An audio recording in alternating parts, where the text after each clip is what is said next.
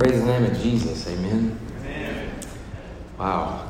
Wow. Sometimes the Lord just blows you away. You come expecting, and He just does way more than you expect, right?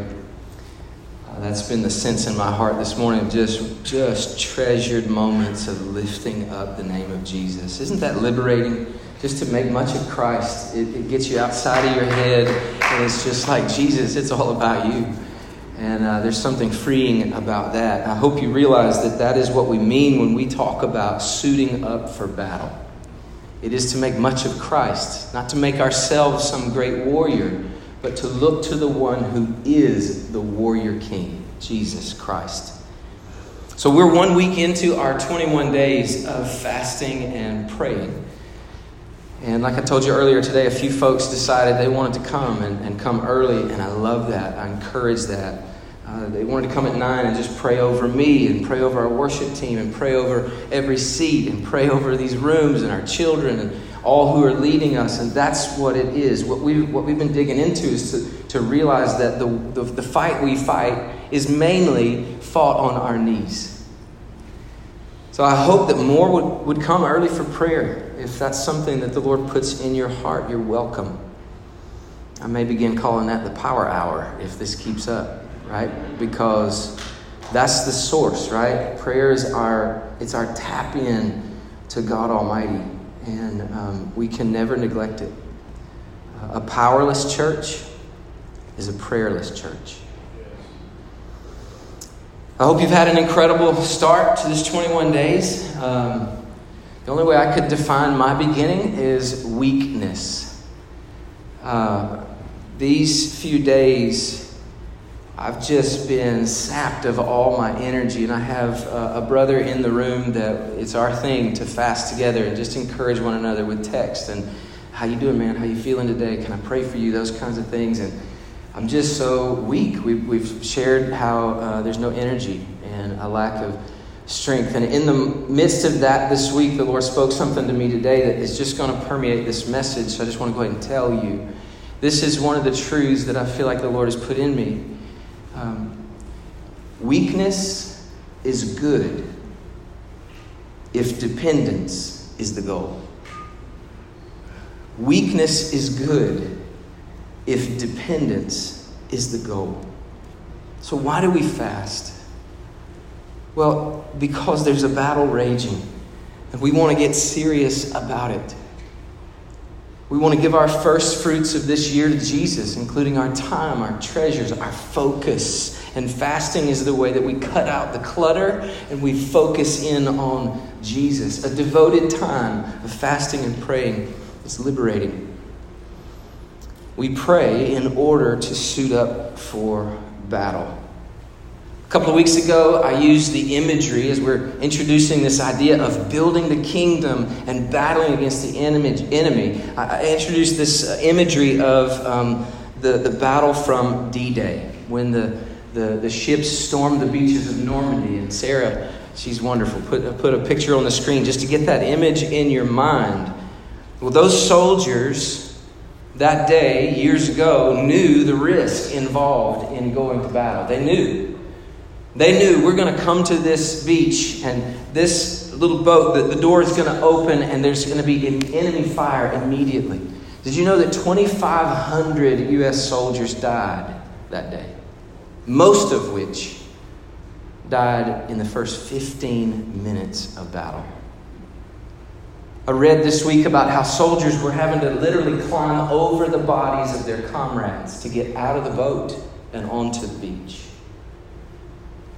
Now, how ridiculous would it be to show up to the beach on D Day with your sunscreen, your beach towel, and your ice chest?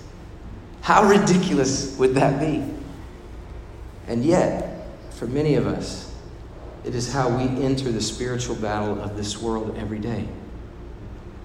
So, the call and this message for us, this message and next week, the call is to suit up for battle.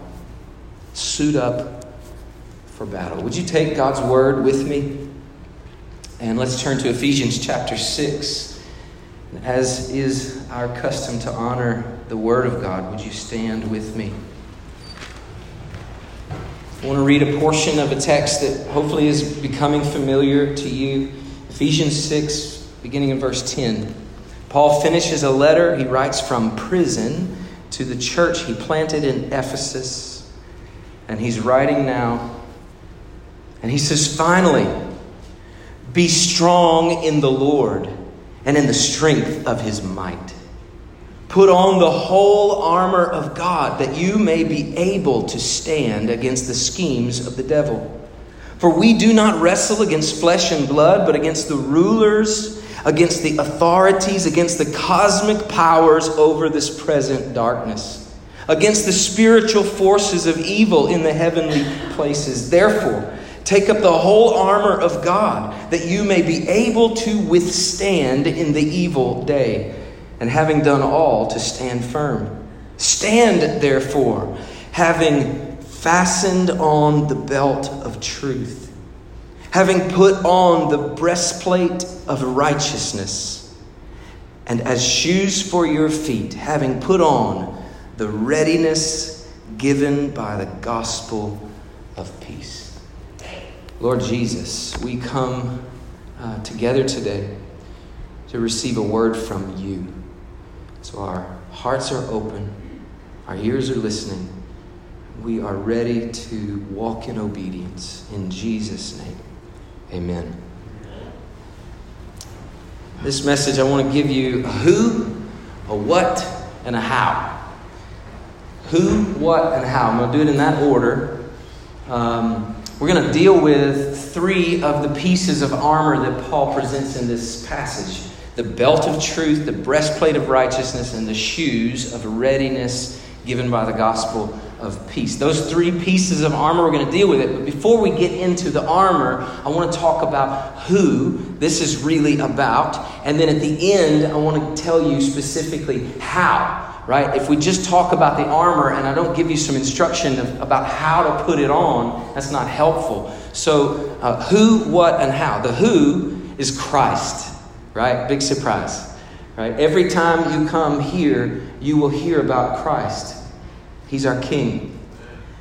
Christ. The what is the armor, and the, the how is prayer. So, first, the call of this text is to put on Christ. Put on Christ. When most of us read this passage, and maybe you've heard many sermons, I was even looking back through my archives to see if I've preached it before, and I have. And I read over that a little bit and thought, I can't um, preach that. That's not what the Lord wants to say to us. Many of us, we read this passage, we immediately look, about, look to how we can robe up in this heavy chainmail type spiritual armor and be a better warrior for Jesus. And that may be a good approach. It's not the best and it's not the first. When we think about it that way, our ego is stroked by the idea that if we just put on these pieces of armor, we can go fight all the enemies that he's going to, I'm going to charge hell with a water pistol, right? That we get that sort of feeling. But that's not exactly the point of this passage. If it were, it would be totally in conflict with the rest of the book. Paul doesn't speak to us about grace and, and peace and mercy in Christ and that we are weak and He is everything. We were dead, but He made us alive. He is, he is all. He is our peace. He doesn't go through six chapters of that just to get to the end and go, now, if you put on the armor, you go fight. That's not His message. The message is to show you not that you can be individually strong, but it's to show you the one who is strong, the Lord our warrior, Jesus Christ. Look carefully about how Paul begins this passage. He says in verse 10 Be strong in the Lord and in the strength or power of his might. Paul's not vague in his message. But it is our tendency toward this idea of self help, this idea of um, pulling myself up by my bootstraps or strength from within. You can find it in your inner self. That's not the gospel. Help doesn't come from within. Amen, Pedro? Help comes from our Savior Jesus. We don't trust in horses. We don't trust in chariots. We trust in the name of the Lord our God. Paul writes a similar passage in Romans chapter 13. And this is where I get the idea of put on Christ. Here's what he says in Romans 13. He says, The night is far gone, the day is at hand. So then, let us cast off the works of darkness and put on the armor of light. Cast off the works of darkness, the armor of light. Now, here's the works of darkness. Let us walk properly as in the daytime, not in orgies drunkenness, sexual immorality, and sensuality, not in quarreling or jealousy. That's not an exhaustive list, but it gives you a picture, right? That's the, the works of darkness. Now, what is the armor of light? Here's the answer. But put on the Lord Jesus Christ. That's the armor of light. Put on the Lord Jesus Christ. Make no provision for the flesh to gratify its desires. How do we war against the enemy? Before you think about shoes or belt or breastplate or sword, think about Christ. If you can't remember, God, I need, I need the, the shield of, oh, what is the shield of? The shield of, just put on Christ. That's the call of this passage, first and foremost. If we go into battle and try to put on armor in our own strength, we will be like a shepherd boy trying to suit up with the armor of a king that does not fit and fighting a giant he cannot defeat. This armor doesn't properly fit me. It is only fitting for the king. The call to suit up is the call to put on Christ. Be strong in the Lord, in the power of his might. When we go to battle, we must remember who the true warrior is. God constantly reminded his people of this truth throughout history. In Exodus 14, the moment of the great Red Sea crossing, the people of Israel were trapped. They were stuck with a sea on one side and the enemy on the other. They felt pinned in on every side. They cried out for help. Moses brings a word to the people. He says, Fear not, stand firm and see the salvation of the Lord, which He will work for you today. The Lord will fight for you. You have only to be silent. Exodus 14, 13, and 14. Be strong in the Lord. In Joshua 6, the great conquest of the city of Jericho, God had a battle plan, and He gave that message to Joshua. And here was the battle plan. It, it wasn't to to go through the wall or over the wall or under the wall. No, it's just to march around the wall silently, day after day after day. And on the seventh day, with the worship leaders and musicians leading the charge. Right? Who, who does that? I mean, you go into battle and you say, hey, you, trumpet guy, come on. You start. Come on, you're up here. You're in the front. You go into battle, and here comes, you know, like this guy. But the Lord's like, when you hear the trumpet, here's the battle plan shout! What's the point of that? What could possibly be the point of marching around a city, blowing a trumpet, and shouting? The point is, the victory isn't yours, it's the Lord's. The battle belongs to the Lord. The Bible said in Joshua 6 16, shout for the Lord has given you the city. In Second Chronicles 20, one of my favorite passages of victory in Christ, there's a great multitude coming against God's people. And King Jehoshaphat, uh, he feels weak and helpless. He looks out at this army. It's a vast army. He's like, "Oh my gosh, we're about to, all, we're going to die. All of God's people, all of us, we're going to die." And in desperation, he cries out to God. Listen to this prayer. We do not know what to do but our eyes are on you. It's precisely in this moment of gut honest weakness that he suited up for battle. He knew where true strength is. Now, ironically, God commanded the people that day you suit up for battle. All of you, get dressed for warfare. Put on your put on all the stuff to go to fight. You're going to go up to the battlefield, but you will not fight he says. Stand firm, hold your position, and see the salvation of the Lord. Verse 17. We could go on and on and on. This is the story of our redeeming warrior king. He is our mighty warrior. We do not trust in our own strength. We trust in the name of the Lord our God.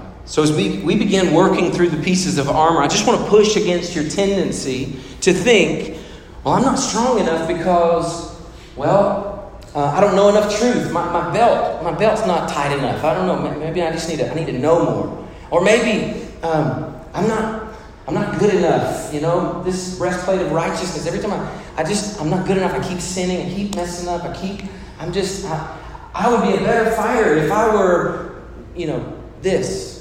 Or I, I don't, I don't know the gospel well enough. I don't know enough to tell people about Jesus. I mean, there's some people out there that have this gift of evangelism, but that's just not me. Like, I'm scared, I'm timid, I'm shy. I just, I'm not qualified. And here's what I want to tell you it's not about you. Put on Christ. Everywhere you're weak, He is strong. Be strong in the Lord and in the power of His might. It's all about Jesus. That being said, the second call of this text is to put on spiritual armor. Put on spiritual armor. We're going to dig into three pieces of the armor today. So, with that foundation laid, Paul is calling us to action as he concludes his letter with a visual metaphor.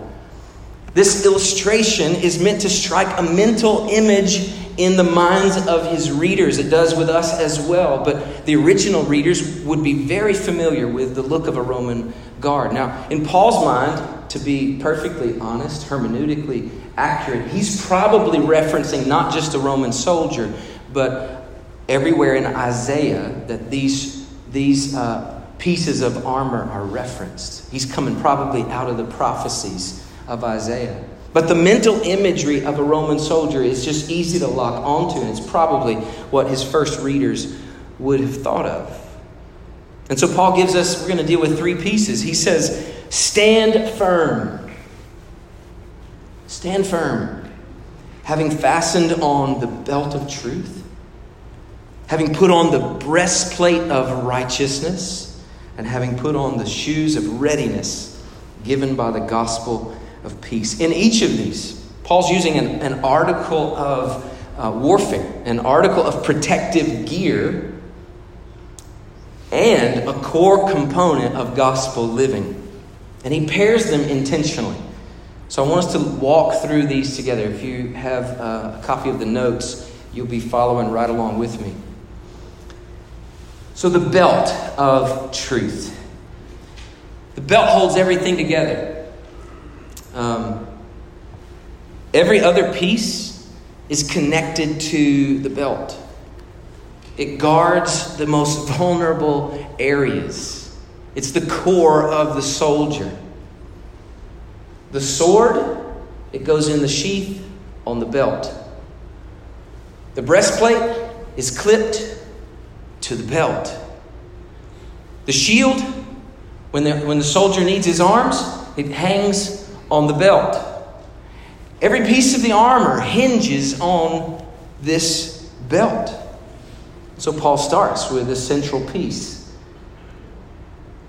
Moments before Jesus was sentenced to die, he stood before Pilate and they had an epic conversation.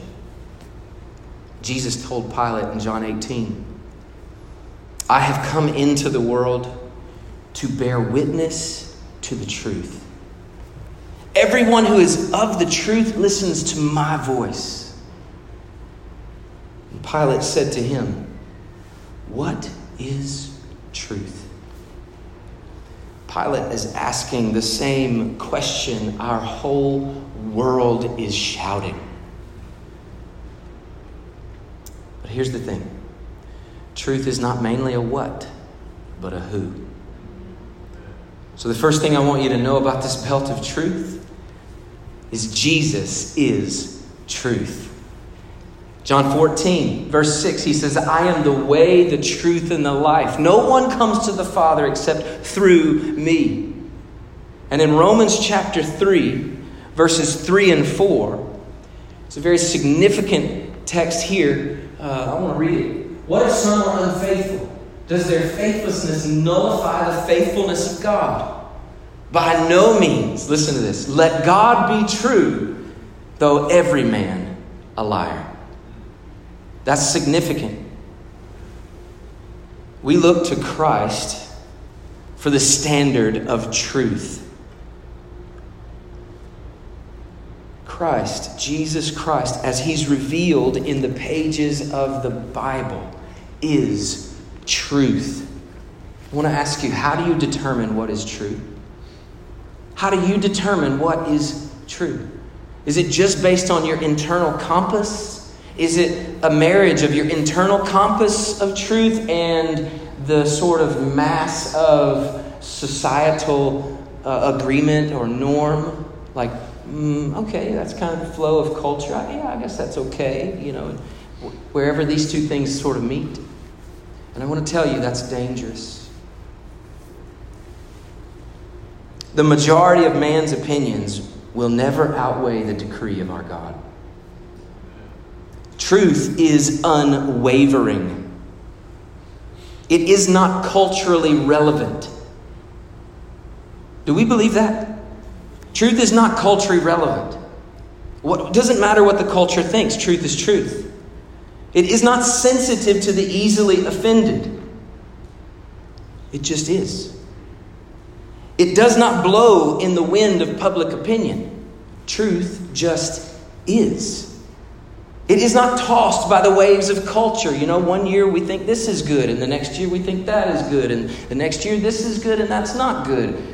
Truth is not like that. Truth just is. And it's because truth is Christ, and He is unchanging. He's the unchanging one. Jesus is truth, first. Second, not loving truth is deadly. This is not popular, what I'm about to say, but it's true.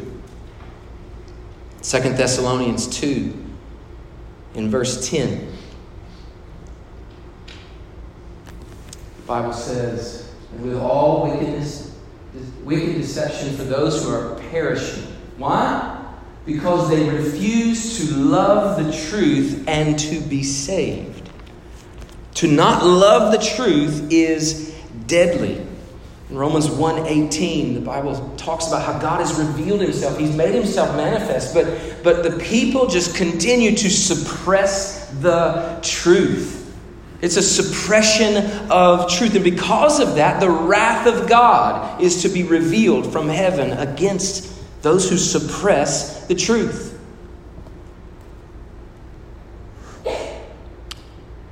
People will face the wrath of God because they reject and suppress truth. Truth is not debatable, it's not negotiable. And so, in our world, because truth is so hardcore, it's such a sword, a two edged sword, it must be suppressed. And those who are perishing are perishing in the wrath of Almighty God because they do not love the truth. That's what the Bible tells us. And they are deceived. God will, according to Romans 1, if you continue in that deception and pushing away and rejection and suppression of truth, God will turn you over to a debased mind, is what the Bible says. If you can read, continue reading in Second Thessalonians, what you discover is that God turns them over to their delusions. Not loving truth is deadly. And people are deceived. You know, 2 Corinthians 4 says that the God of this world has blinded the minds of unbelievers. So, what is, what is our mission? Thirdly, our mission with truth is to love others with the truth. We love others with the truth. Christ rescued us, and now we go for Him. Colossians 1, uh, verses 28 and 29 is, probably my mantra as a pastor, as a teacher of God's word. This is kind of hanging over uh, over me as a pastor. I want to share this with you. I'm just going to read it from from God's word here. I've got it highlighted. Colossians 1, verse 28. Well, a little before that, which is Christ in you, the hope of glory. Listen to verse 28. Him we proclaim, warning everyone and teaching everyone with all wisdom that we may present everyone mature in Christ. For this I toil, struggling with all his energy that he powerfully works within me. That's good, y'all. That's good. Christ is the hope of glory. And so, because of that, we are warning. That's not pleasant, is it? That's tough truth. We're warning and teaching everyone. So to present them mature in Christ, and we do it, we work that way, we toil that way with His strength that He is working within us. It's not about you, it's about Him. But our mission is to, to go with love to others with the truth. It's the reason we work with mission partners around the world. It's the reason we go and work alongside them, is to bring the truth of the gospel. A lot of people think that truth and love are in conflict, but they're not. They're in the same person, Jesus. There's no need to reconcile friends. Here's the great reality without love, there is no truth. Without truth, you really don't love. If you genuinely love people, you will call them to repent of sin and turn to Jesus. Christian and non Christian. We will call our brothers and sisters in Christ who are sin, sinning and caught in a trespass. We will, as Galatians 6 says, restore such a one in gentleness. How? By calling them to repent and look to Christ. And we'll speak to the world who thinks their problem is all of these things, but their problem is actually that they are broken and need to be made whole in Jesus. We will speak the love. It is unloving to know someone is going to hell and not tell them how they can be saved. That is unloving. We call people to repent and turn to Christ because it is loving and it is truthful. And that is the belt of truth. So, church, let's put on the belt of truth, which means put on Christ. The breastplate of righteousness. The breastplate covers the vital organs. It guards against close contact. You need that breastplate when you get into hand to hand fight, right? It's close contact with the enemy. Or it attacks, it, it, it, protects you against the attacks that sort of get past all the other guards that you have. The shield of faith is supposed to quench fiery darts, but you know, one sneaks by, you got the breastplate, boom, to absorb the blow. The breastplate, listen, isn't an active piece of armor. It is worn, not used. This is huge.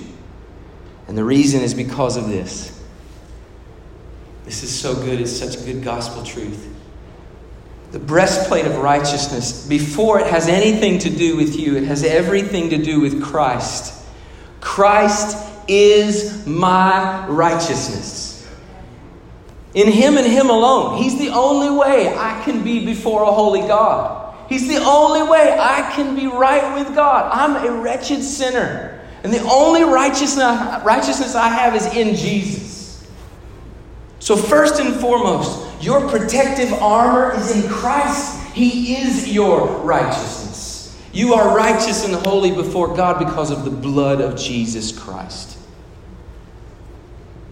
There is a practical aspect as well. Paul is admonishing us to put on, put on righteousness. And in Colossians 3, I won't read the whole chapter, but what, what he says in Colossians 3 is to take off the old self and put on the new. Take off all that old things, all that old stuff, and put on the new. And what he means by that is to put on Christ, the things of Christ, the truth of Christ, the, the righteousness of Christ. Walk in faithful obedience to Christ. So, church, put on the breastplate of righteousness first and foremost by resting in the righteousness of Christ.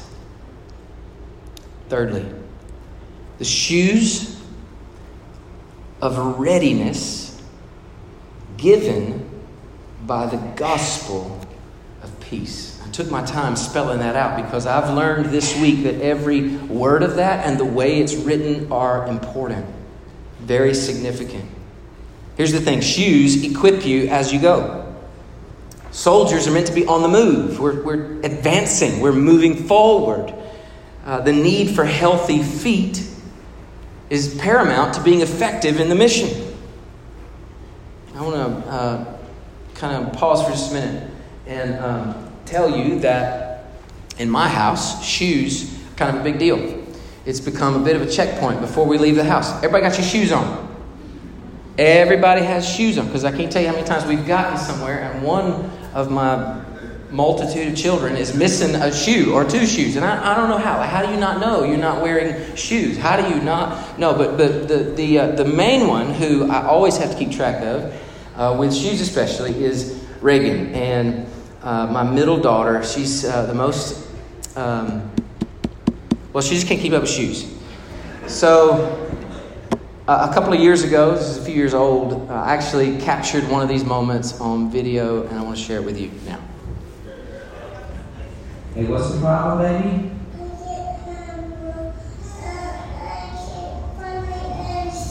You can? Turn around. Let's see. Turn around. He's looking. Where's your other shoe? You still can't find it? How long you been looking for it? A while? Well, keep looking, it's behind you.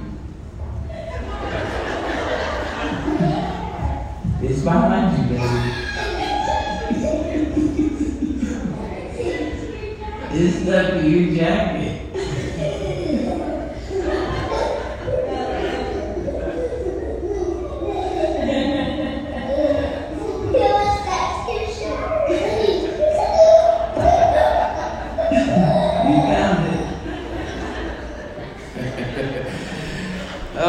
Well, uh, shoes us of the reason we're in this battle.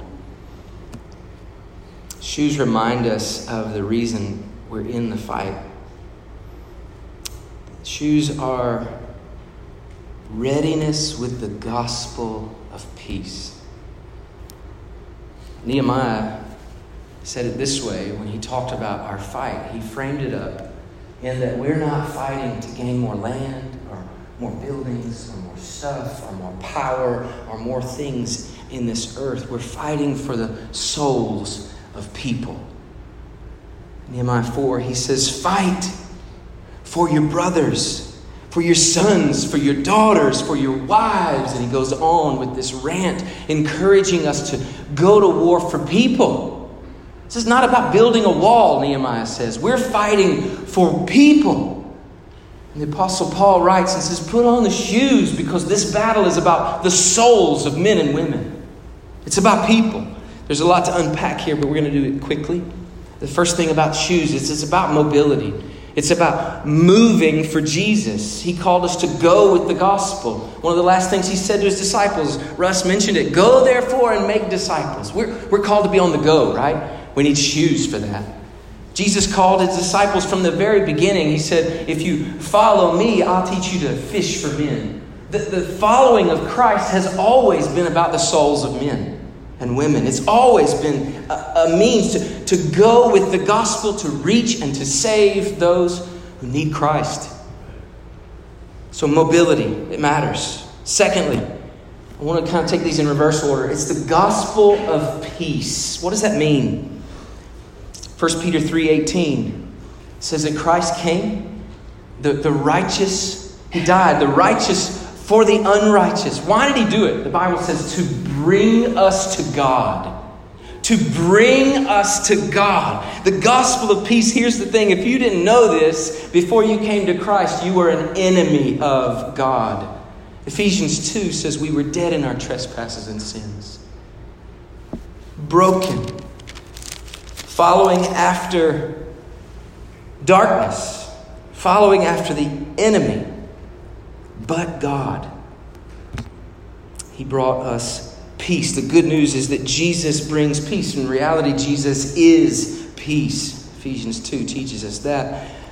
So I want you to remember for a minute the, the gospel summary we learned uh, back when we preached our way through the book of Jonah. We learned it in, in four phrases. I'm, I'm wondering if anybody remembers it but I won't quiz you. Uh, here it is. This is the gospel, really quickly, simple summary. Bad people That's you. That's me. Can be made right. That's that righteousness of Christ. With a good God. He's holy, we are not. With a good God through Jesus Christ. This is a super, super simplified model. Listen to it. Bad people can be made right with a good God through Jesus Christ. That's the gospel. This beautifully great good news is all about grace. Every other religion is selling you an idea of being right with God, except there's a catch. It's all up to you. It's all up to you. Make yourself right with God. You do this, you do that. Um, you know, Islam teaches five pillars. You know, you, you travel to Mecca, you, you pray this number of times a day, you this, this, this. You do all those things. You might be right with God. Maybe. We could go through religion after religion after religion, and here's the thing they all promise a right relationship with Creator God, but it all hinges on you. That's not it in Christianity. The beauty of the gospel of Jesus Christ is it all hinges on Him. He is our peace.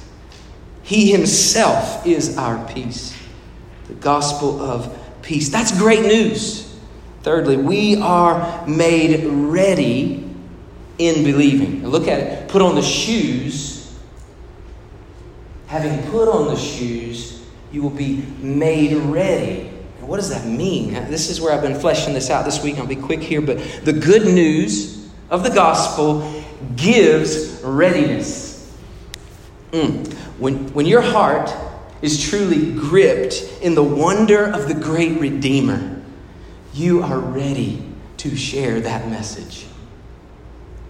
The woman at the well in John chapter 4, Jesus exposed her sin and then revealed himself as the Christ. She left her water pot and immediately went as a missionary to the city. Come see a man who told me everything I've ever done. Could this be the Christ? I want to tell you, she didn't go through a 10 week training class on how to evangelize because the gospel of peace did that in her heart.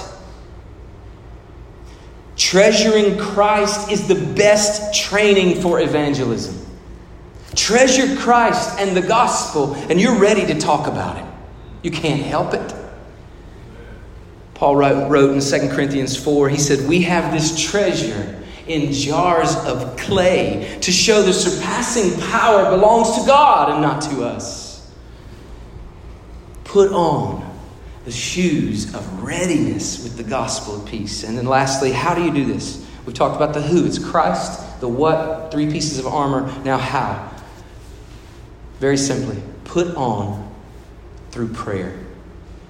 Put on through prayer. Paul concludes the book of Ephesians, and especially this section about readiness for warfare, with a repeated call to pray. In verses 18 and 19, that's, that's what he says he says, praying at all times in the Spirit with all prayer and supplication. To that end, keep alert with all perseverance, making supplication for all the saints, and pray also for me, Paul says. This is, this is the how. You want to put on armor? How do you do it? Pray on the armor, pray it on. It's intentionally inspired by the Holy Spirit for us to realize this is how you suit up for battle. You drop to your knees.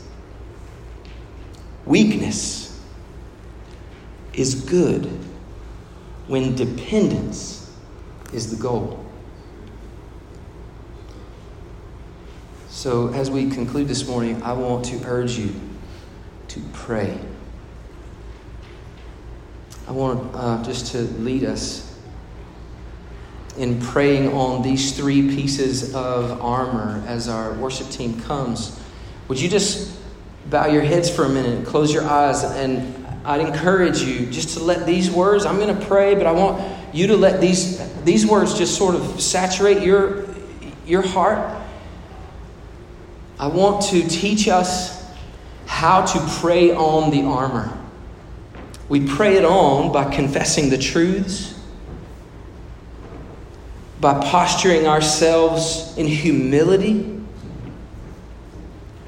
by asking God for the strength in Christ to do what He's called us to do. So pray on the belt of truth. Maybe something like this every day. I want to encourage you this during this fast to pray this way. Lord Jesus, you are truth. I trust fully in you. Guard me from the deceptive lies of the enemy, from the undertow, the riptide of our culture. Help me, Lord, to be strong in the truth. Help me to hear the voice of truth as I read your word. Help me, O oh God, to hide your word into, in my heart that I may not sin against you. Lord, help me to speak truth to those that I love, to not let a moment pass where you've given me opportunity to speak the gospel. Lord, help me to speak it. Lord, today I want to put on the belt of truth. God, today we pray on the breastplate of righteousness. Lord, I confess my sin and brokenness. I'm a mess, Jesus. But Christ is my righteousness. Jesus, you took my sin to the cross. You have cleansed me. And I take full confidence in the righteousness of Christ that has been accredited to me in the gospel. Grace forgives and grace enables my freedom to live in obedience to an almighty God. Today, I suit up with the breastplate of righteousness. Lord, today we pray on the shoes of readiness given by the gospel of peace. Father, you've rescued me from the pit, from the miry clay. You've put my feet up on the rock. I was dead in my trespasses and sins, following the course of this world, blinded by the prince of the power of darkness. I was your enemy. But God, who is rich in mercy, made me alive. Oh, praise your name, Jesus. Now, Lord, give me the compassion and the boldness to go to those around me who are far from God and need to hear and believe. Give me the words and the boldness to open my mouth with the gospel. Lord, help me not to get entangled in civilian pursuits, to think this life is all about building up wealth for myself and retiring peacefully. No, Lord, help me to make an impact in the kingdom. Give me the readiness of the shoes of the gospel.